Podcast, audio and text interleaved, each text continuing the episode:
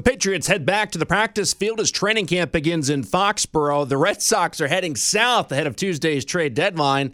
And David Ortiz, well, he headed to Cooperstown in the National Baseball Hall of Fame. So he was inducted this past weekend. This is the press pass. I am Chris Ryan. Patriots back at training camp with varying degrees of expectations. Certainly, the Patriots are expected to do better than last year's schedule is much tougher. But Mac Jones has impressed, taken big strides forward in terms of his body and conditioning and the way he's looked at training camp so far. The Patriots also look to the offseason to shore up some of the defensive liabilities, a little more athletic football team on the defensive side of things. And the Patriots haven't really defined who the play caller is going to be as of yet on the offensive or defensive side of the football. So Patriots begin training camp, and uh, I talked with three key members of the Patriots, starting with Patriots head coach Bill Belichick. Morning, Bill. How are you? Good, Chris. Uh, kind of building upon Andrew's question there. Obviously, mm-hmm. you referenced that this um, first four days here is more about installation and teaching, but even from within that, I mean, what are you looking uh, looking to uh, players in this particular you know environment where you are installing things in terms of their kind of attentiveness? And do you evaluate guys based upon you know type of questions they ask and how they go about um, their business in this stage?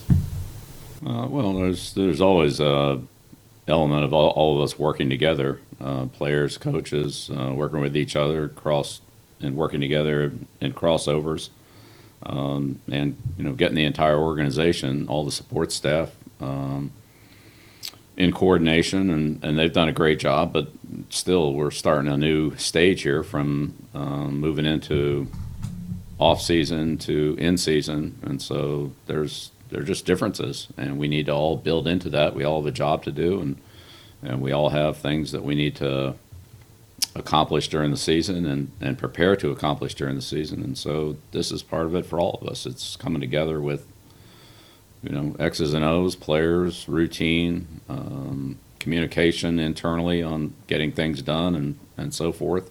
Uh, as as we have changes, which you know we have them on a on a daily basis and, and have a lot of them. So for the players, again, it's you know refamiliarization with terminology, uh, techniques, you know, communication, adjustments, things that we talked about in the spring, and and some things that we didn't talk about in the spring. Uh, but you know, I wouldn't expect everybody to remember every single thing uh, that we did, you know, two months ago or a month and a half ago, whatever it was. Um, we uh, we all need a refresher. You know, we all need to to work ourselves into into the position that we need to be in to, co- to compete and to perform well, you know, in the National Football League.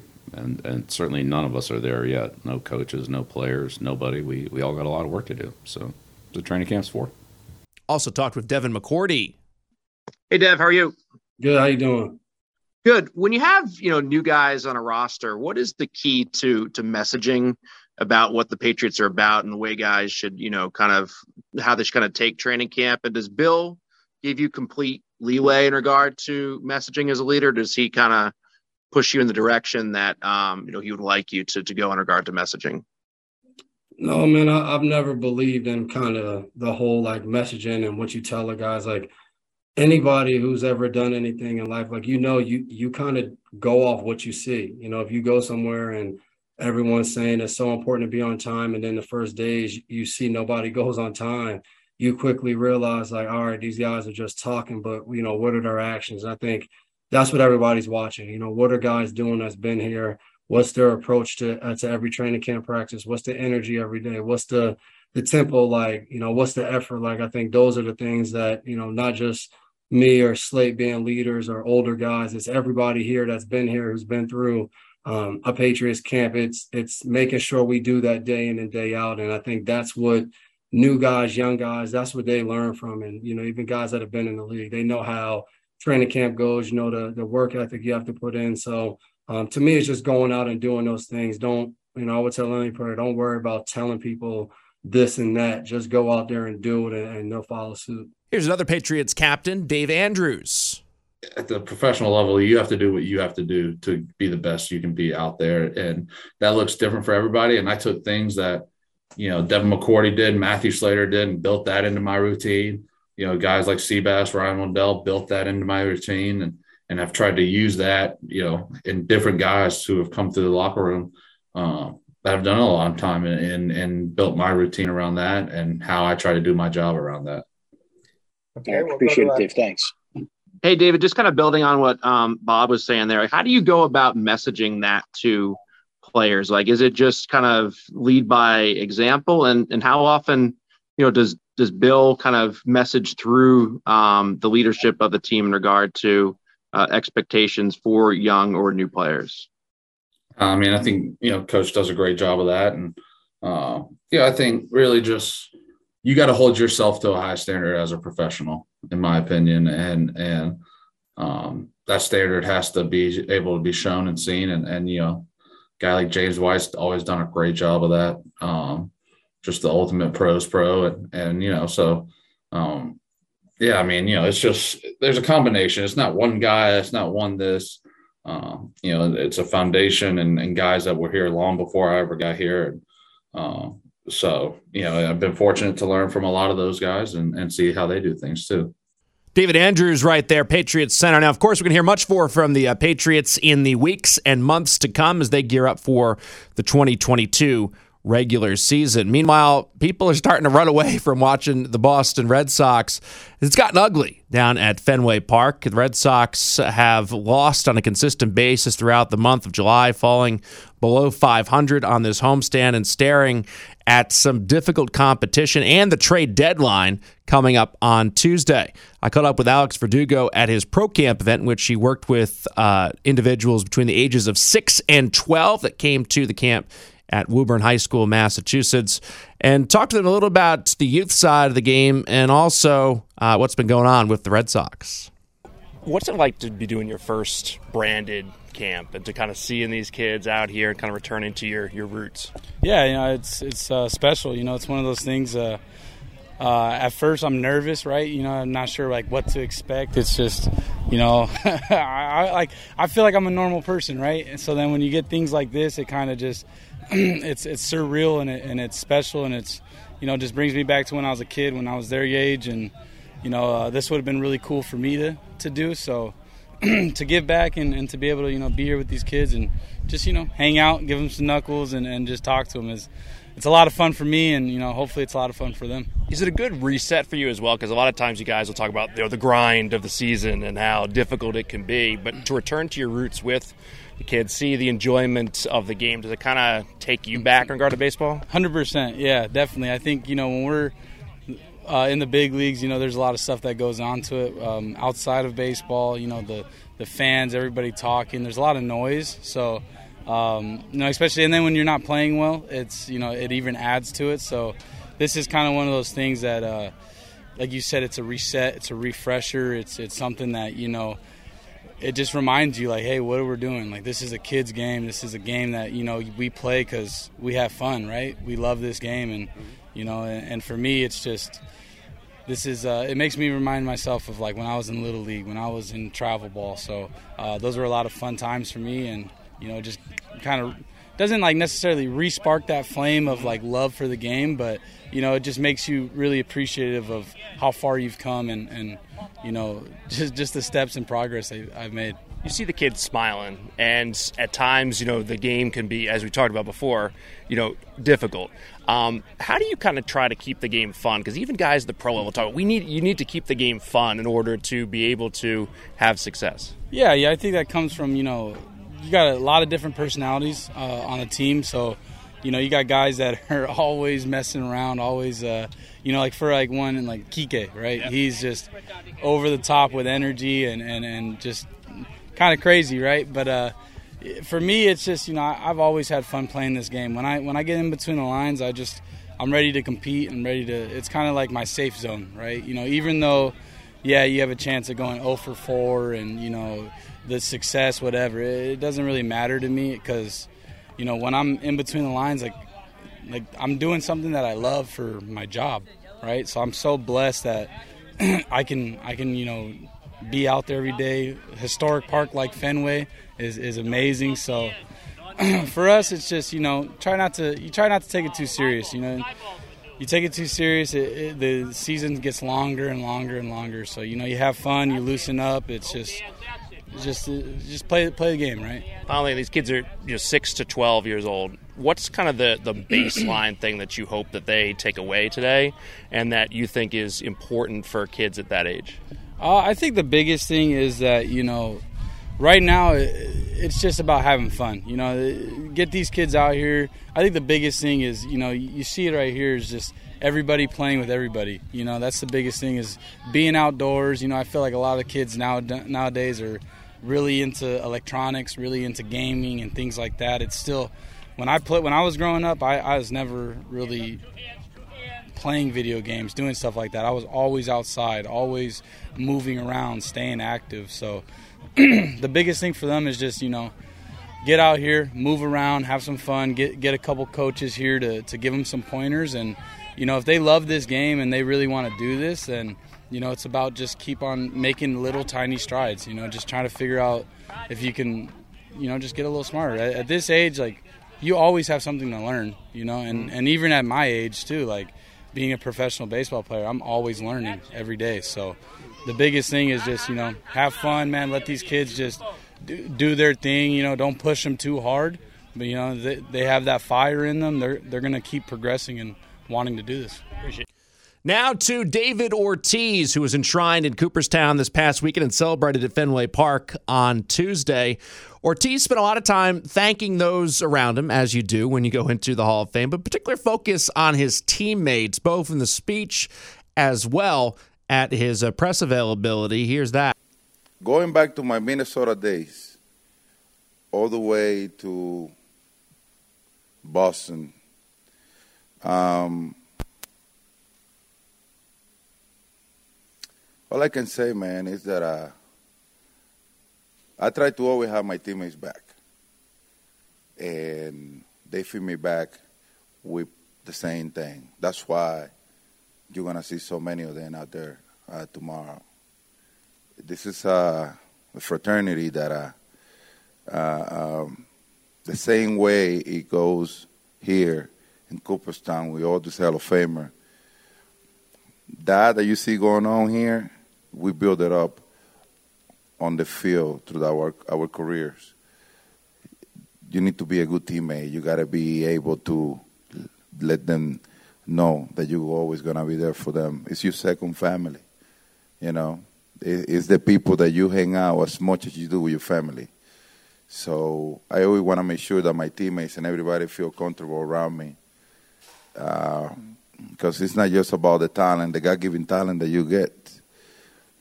It's about having each shoulders back and and being able to to as a team provide. A lot of people come to me and be like, "Hey, man, 2004, 2007, 2013, all those years you have great season. You did this, you did that." And I'm like, "Yes, I did it, but without my teammates, I don't think I would have accomplished any of it." You know what I'm saying? So, um, my teammates all means a lot to me, and they they know that. They know that. I talked with former Red Sox manager and current Guardians skipper Terry Francona about Ortiz. Looking back at 04, how integral was you know his his swagger and his persona in what you guys accomplished outside of the you know obviously on field uh, attributes? Well, I was going to say I don't think it's the swagger. I think it was the home runs yeah. and the hits. The the whole team had their own kind of persona. Um, but you could have all kind of persona. If you're 0 for 4 with you can take that persona and take it right back to the house. You know, what was important was the way he came through in the clutch time after time after time. That's what helped. If I could hit like that, I'd have a swagger too. was there a point where it kind of connected where you knew he was something special? Well, I mean, shoot, man, I just, you know, you, I was running for the whole year in 04. I mean, what guys take it maybe to another level in the in the off or in the playoffs that maybe their legacy, but what he did during that year, he was already special. With fellow Hall of Famer and former Yankees closer Mariano Rivera. I'm happy that he's uh, going into the Hall. Uh, facing David uh, was a challenge. Me, a great uh, left-hander hitter, and uh, but I mean overall, I mean he's part of the team now. So I mean, uh, we welcome him and uh, wish the best for him.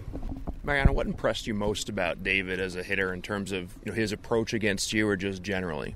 I mean, generally. I mean, his approach towards uh, the game of baseball and to everything that he did was amazing. You know, I mean, uh, thank God that he was given the opportunity in Boston and he took advantage of it. So, I mean, uh, overall, he did great. That's why he's here.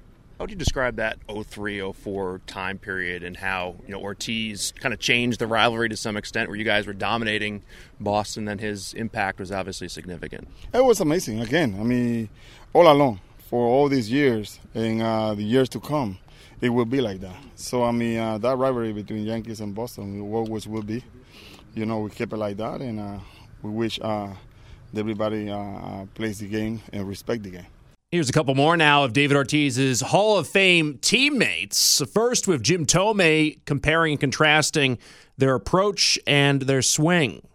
What similarities do you see in him as, as a hitter between you and him? Uh, well, we're both left handed. We both hit for power. But I would say mainly as young players, we were hitters. You know, we were, yeah, like, like, I think David is a, I'll speak for David. David is a guy that actually like transformed himself into a power hitter, but early in his career he could really hit the ball the other way and he was a true he was a true hitter gap to gap. Here's George Brett. George, what stood out to you about David Ortiz as a hitter? Uh, clutch. You know, I never I don't think I ever played against him. Uh, I, I know he came up with the Twins, I believe, didn't he? Yeah. And then somehow got to the Red Sox and it just seemed like any big moment of any big game he happened to be the guy at the plate, and he happened to succeed. You know, he had some great games on in playoff time, when crunch time. He had some great at bats, and uh, and that's basically what stands out. You know, I couldn't tell you the highest he ever hit. I couldn't tell you the most home runs he ever hit, but it seemed like every time the Red Sox needed a hit in a situation, he was the guy that delivered. Also talked with a couple Hall of Fame relief pitchers about how they would approach pitching to Ortiz. First, Lee Smith, then Goose Gossage. Lee Smith is one of the greatest closers of all time, and I pose this question: How would you pitch to David Ortiz? Very carefully. Uh, he, he, came. He came a really, really good hitter once he came over there, and I think a lot of that guy go to credit to Manny Ramirez when he was there. You know, but you know it, it's always there. You can have all the success in the world, have all the help in the world, but it has to be in there. And Big Papi has that man. And and, and I, I tell you what, man, he's a hard worker. You know, you don't he, all you hear about being a great hitter, but all the things he had to go through to get there. How would you have pitched David Ortiz? Oh, I high and tight, blowing away everybody. Yeah. More with Goose coming up next week. Johnny Bench as well on the press pass. We stick with Hall of Fame induction ceremonies in Cooperstown, and we're going to hear from one of the inductees in just a moment. Let's go through the inductees before we do that. And Tony Oliva, a guy who I got to know a little bit down in Fort Myers as the Red Sox and Twins share that town an incredible human being, an awesome hitter as well, and a deserving inductee into the Hall of Fame. I'll hear from Jim Kaat in just a moment, but I want to get to Rod Carew, one of the great all time hitters on Tony Oliva. Joined by the great Rod Carew. And Rod, what does it mean to you to see Tony go into the Hall of Fame this year? You two, you two are like brothers. Well, you know, I cried when he was nominated. You know, I couldn't be there. Uh, because my doctors didn't allow me to fly. So I had to call Bert Blyleven because he was there, and I says, "You got to pinch hit for me and get these guys in," and he did, and um, it's been great because it's long. It's been a long time coming, you know, and and I know Tony. This is one of the happiest days of his life. How would you define the connection between you two? Well, we're like brothers. You know, I roomed with him for 11 years. He was the first one that drew me to him, taught me about handling myself on the field and off the field. Uh, and we're still very close today. I want to ask you about David Ortiz as well. Came up with the Twins. What do you remember about him there, and what do you think of him overall as a hitter in, in intellectual terms, in addition to being a, a power hitter? The way he saw the game, the way he anticipated the game. Well, you know, Dave he was there uh, with the twins, you know, and I expected great things of him because Tony had told me about him. but it didn't work out there. And then he went to Boston, and Big Papi became Big Papi. You know, hit home runs, hit the ball all over, drove in runs, and uh, he's just a great guy. You, you talked about how you, you know, thought thought through the game and set pitchers up and all the different aspects when it comes to hitting from a mental standpoint, and perhaps that's missing from the game to a large degree. But did David Ortiz have that? Oh yeah, he knew what he wanted to hit, and when he got it, he made sure that he he made contact. Um, the game has changed so much today that they're not going to have the.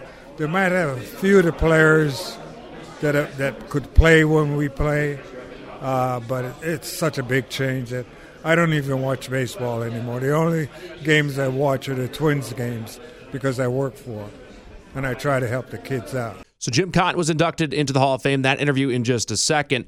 But also some individuals who have passed on who are inducted. Gil Hodges, the great first baseman for the Brooklyn Dodgers and manager of the Miracle Mets in '69. Bud Fowler, uh, the first believed to, to be African American he is believed to be the first African American to play professional baseball and actually uh, hails from Cooperstown, New York. Buck O'Neill, the Negro Leagues pioneer, and a guy who, after watching the baseball documentary America, fell in love with the Ken Burns documentary back in 1994. Minnie Minoso, the Cuban Comet. Those were the uh, inductees who have passed on, who were inducted into the National Baseball Hall of Fame. Jim, just talk about what this all means to you, the whole experience to be at the hotel with these guys. I'd say the one word that uh, first comes to mind is humbling. As you know, I waited a long time, so it's not like a lot of the first timers that are, you know, they're kind of antsy about, well, will I get in the first ballot or second ballot? And I didn't know if I'd ever get in. So uh, I'm just uh, taking it all in, and, you know, I look around at some of the great players when I went through the museum, and I, I just think, man, it's it's hard to believe I'm actually in the same fraternity with them. Yeah. Did you think this day was ever going to come for you? Did you kind of reconcile with what may or may not happen? I really I had it in my rearview mirror, mm-hmm. and I was playing golf with Mike Schmidt uh, a year ago in the spring in Florida because Mike and I were teammates, play some golf together, good friends. And uh, I always get asked that question what about the Hall of Fame? You think you'll get in? I said, you know, I pretty well put it in my rearview mirror because when I look at the starting pitchers in the Hall of Fame, they're all dominant, number one, perennial all stars, opening day starters. There's only a couple years that I have sort of fit that profile. And they've never really, I think, until me, rewarded a pitcher that had a long career, but not necessarily a dominant career. And so I said, I don't think so. And then Schmidt said, in his cool way, don't be too sure. I'm on the committee this year and I'm going to state your case. So I was fortunate. I had guys that I played against, and I know the process. I mean, they really scrutinize. And I was fortunate to get in right on the number because my good friend Dick Allen missed by one vote. So if one of those voters, it came down to two, and they said, Well, I'm going to vote for Dick instead of Jim his wife, his widow, gave me a wonderful call on Monday morning, and I'd be saying, "Well, Willen, I'm calling you now because Dick's in and I'm out." So I know it's a very fine line uh, between being there, and I'm appreciative of it. In conclusion, on the National Baseball Hall of Fame induction ceremony, if you ever ever get the opportunity to do so, go. It turns the town of Cooperstown into a living history museum. Running into Paul Molitor at the bat shop, Johnny Bench at the bakery is a commonplace thing, and it is an absolutely amazing experience. We'll have more from the Hall of Fame coming up next week. As I mentioned, Johnny Bench and Goose Gossage next week. This has been the Press Pass.